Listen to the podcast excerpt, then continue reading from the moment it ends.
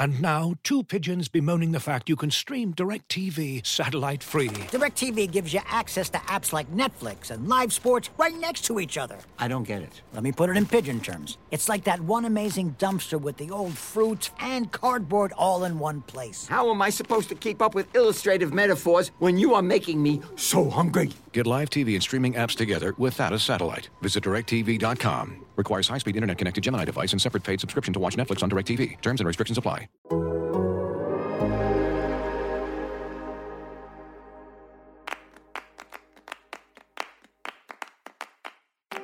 American striker Daryl Dike has garnered something of a cult following among fans of the English Championship. Why is that? John Muller explains what the data says about Dike's goal scoring production and why it might not be sustainable. Plus, we take a first look at the U.S. men's national team's upcoming World Cup qualifying window. I'm Alex Abnos, and this is Soccer Every Day for Monday, January 24th.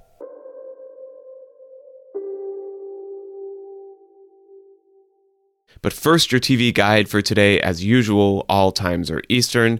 As mentioned at the top, it's the international break, so there actually isn't too terribly much happening in the top divisions.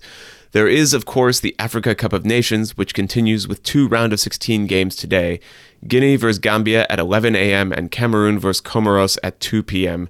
You can listen to yesterday's episode with Carl Anka for more on the Africa Cup of Nations. Just know that you'll definitely want to see. If you can only watch one game today, uh, you should watch Comoros and see if they can pull off the opposite against Cameroon. Really, one of the best stories in soccer going right now.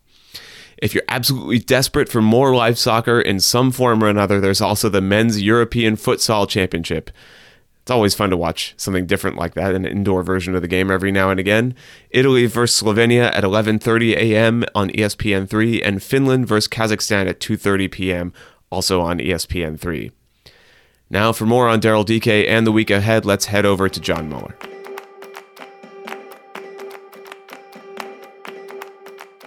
John Muller, th- thank you for coming on the show again. Uh, I like to have you on uh, to identify games that happen uh, during the upcoming week that maybe are overlooked or are interesting from some sort of uh, analytical perspective, which is, of course, how you cover the game for the Athletic UK. However, here, your second appearance, where I was going to have you on to do this, of course, it's an international week, so it's a very slow week for for club soccer in the world. However, there's plenty of international stuff, and you have done a piece this past week uh, of interest to the major of a lot of our audience who is from the United States on Daryl Dike and his uh, move to West Brom. Why don't you start us off here, John, just with how you looked at how Daryl Dike fits with West Brom and sort of what you found from uh, from your analysis. So he's also of a surprising amount of interest to the English audience. I found he's already like sort of a cult hero in the championship, which is fascinating to me. Because like in MLS, you know, it, yeah, he he got a lot of attention as a rookie for scoring like eight or nine goals, and uh, you know he's he's done all right for Orlando, but like nothing that, that would justify like cult hero in England status. And yet sure. there he is in the championship, and they are super excited about him at West Brom. I think Steve Madeley, our, our West Brom reporter, has already done three different Dike stories in the last week. I think this he has, um, yeah, yeah, and and so you know, I a, a lot of this just boils down to Daryl Dike scores goals, and you know, if you know one thing about Daryl Dike, you know that he scores goals, and that's exciting. Uh, West Brom has been one of those teams that you know they've played well, but they've needed sort of clinical finishing, and everybody gets excited when they have a guy that they think is a clinical finisher. And so I worked with Steve on a piece about Dike's finishing, because you know one of the main things like pretty much the only thing that we've talked about in soccer analytics for the last like decade is expected goals right? And one of the main things that you're supposed to take away from expected goals is that finishing skill is like not as big a deal as we think it is. And most shooters if you give them enough shots will kind of finish right around average plus or minus you know 10 20% right. uh certainly not plus 59% which is what Daryl Dike has done thus far in his MLS and championship career. He's scored 27 goals on 17 expected goals. And if the reason that you're excited about Daryl Dike is because you think he's going to keep scoring 27 goals on 17 expected goals, you should not do that. That is a bad idea. and that's what I was trying to get across in this article. Well, yeah. So, so did you uncover anything as you were looking at all this that maybe explains why he is able to finish so far, sort of outside expectation, or is this just a is just this just a matter of it of him kind of being on a hot streak and having sort of a read for the game at, at this particular moment that he might not have forever because strikers can be streaky. Yeah, you know, everybody wants to identify like what makes somebody, you know, that extra five or 10% special. And that certainly could exist in Dike's case. The problem is that we just don't have good enough data to like really get into the granular mechanics. We don't even have shot velocity, which I think in Daryl Dike's case is probably a pretty important thing to know. Uh, mm. Uh, because if, if you know two things about Daryl Dike, one, he scores goals. Two, he hits the ball really fucking hard. Can I say that? I, okay, sure. He hits the ball. he hits the ball really hard. Okay, uh, and and uh, like Opta timestamps in the data don't capture you know the fractions of a second that a ball takes to get to the goal. We don't know how fast the ball is traveling when a shooter shoots it, so we can't distinguish somebody who shoots it really hard from somebody who doesn't. Uh, and you know maybe that's making a small difference in, in finishing percentages, but again, the main story that I always want to keep coming back to is like, even if somebody is a plus five or plus 10% finisher, they're not a plus 60% finisher. And so the most important thing is can you get into good shooting positions consistently?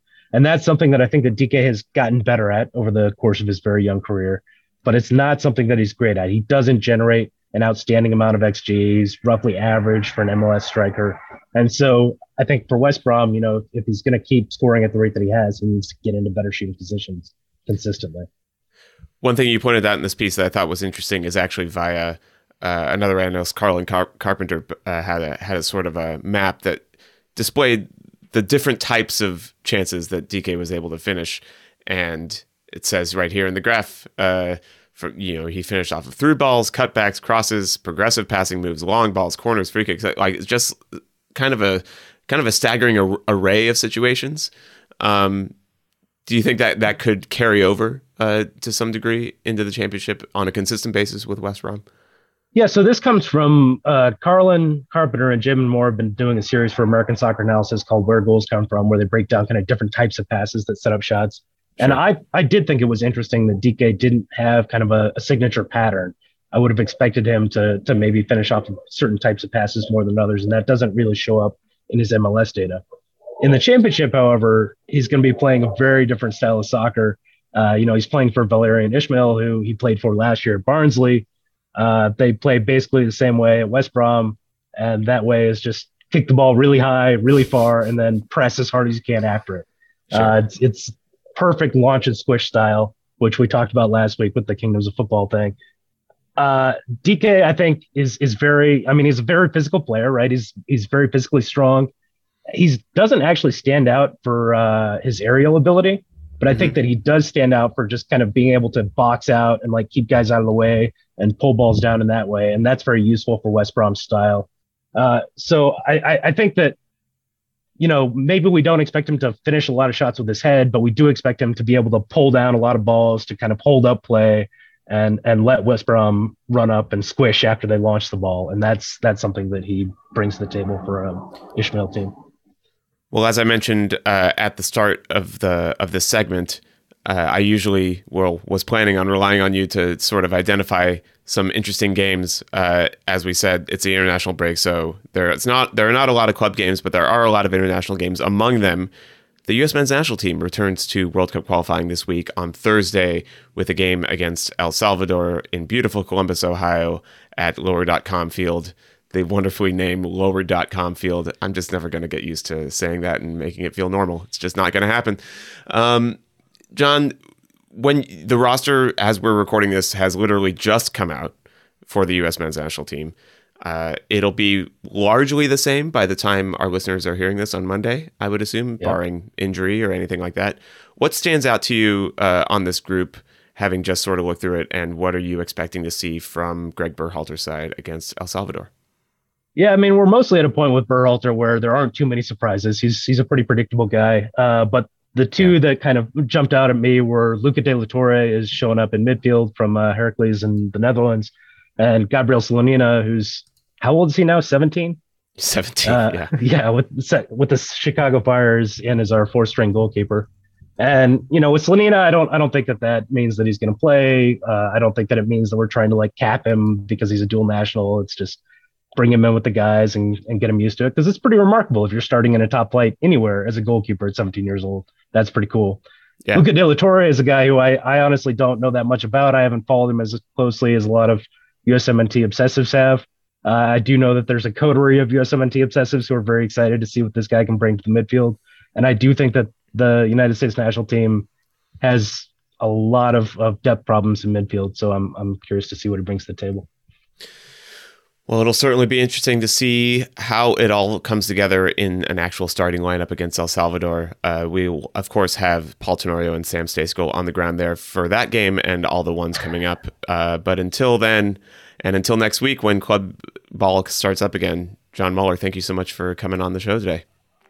Thanks for having me. Talk to you next week.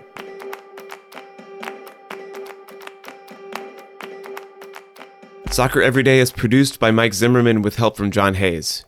You can get ad-free versions of the show by subscribing to The Athletic and listening on our app, and you can get 33% off a year's subscription by going to theathletic.com slash soccer every day. Thanks so much for listening again, and happy soccer to you all. As you've probably heard by now, we've teamed up with BetMGM this season. We'll be using BetMGM lines to make all of our picks, and we'll have special offers for our listeners each week. If you haven't signed up for BetMGM yet, use bonus code The Athletic, and you'll get a one-year subscription to The Athletic, plus up to a $1,500 first bet offer on your first wager with BetMGM. Here's how it works. Download the BetMGM app and sign up using bonus code The Athletic. Make your first deposit of at least $10. Place your first bet on any game and claim your voucher for a one year subscription to The Athletic. See BetMGM.com for terms. U.S. promotional offers not available in D.C., Mississippi, New York, Nevada, Ontario, or Puerto Rico. Gambling problem? Call 1-800-GAMBLER. Available in the U.S. Call 877-8-HOPE-NY or text HOPE-NY 467-369 in New York. Call 1-800-NEXT-STEP in Arizona. 1-800-327-5050 in Massachusetts. 1-800-BETS-OFF in Iowa. 1-800-270-7117 for confidential help in Michigan. 1-800-981-0023 in Puerto Rico. First bet offer for new customers only in partnership with Kansas Crossing Casino and Hotel. Don't forget, if you haven't signed up for BetMGM yet, use bonus code The Athletic, and you'll get a one-year subscription to The Athletic, plus up to a $1,500 first bet offer on your first wager.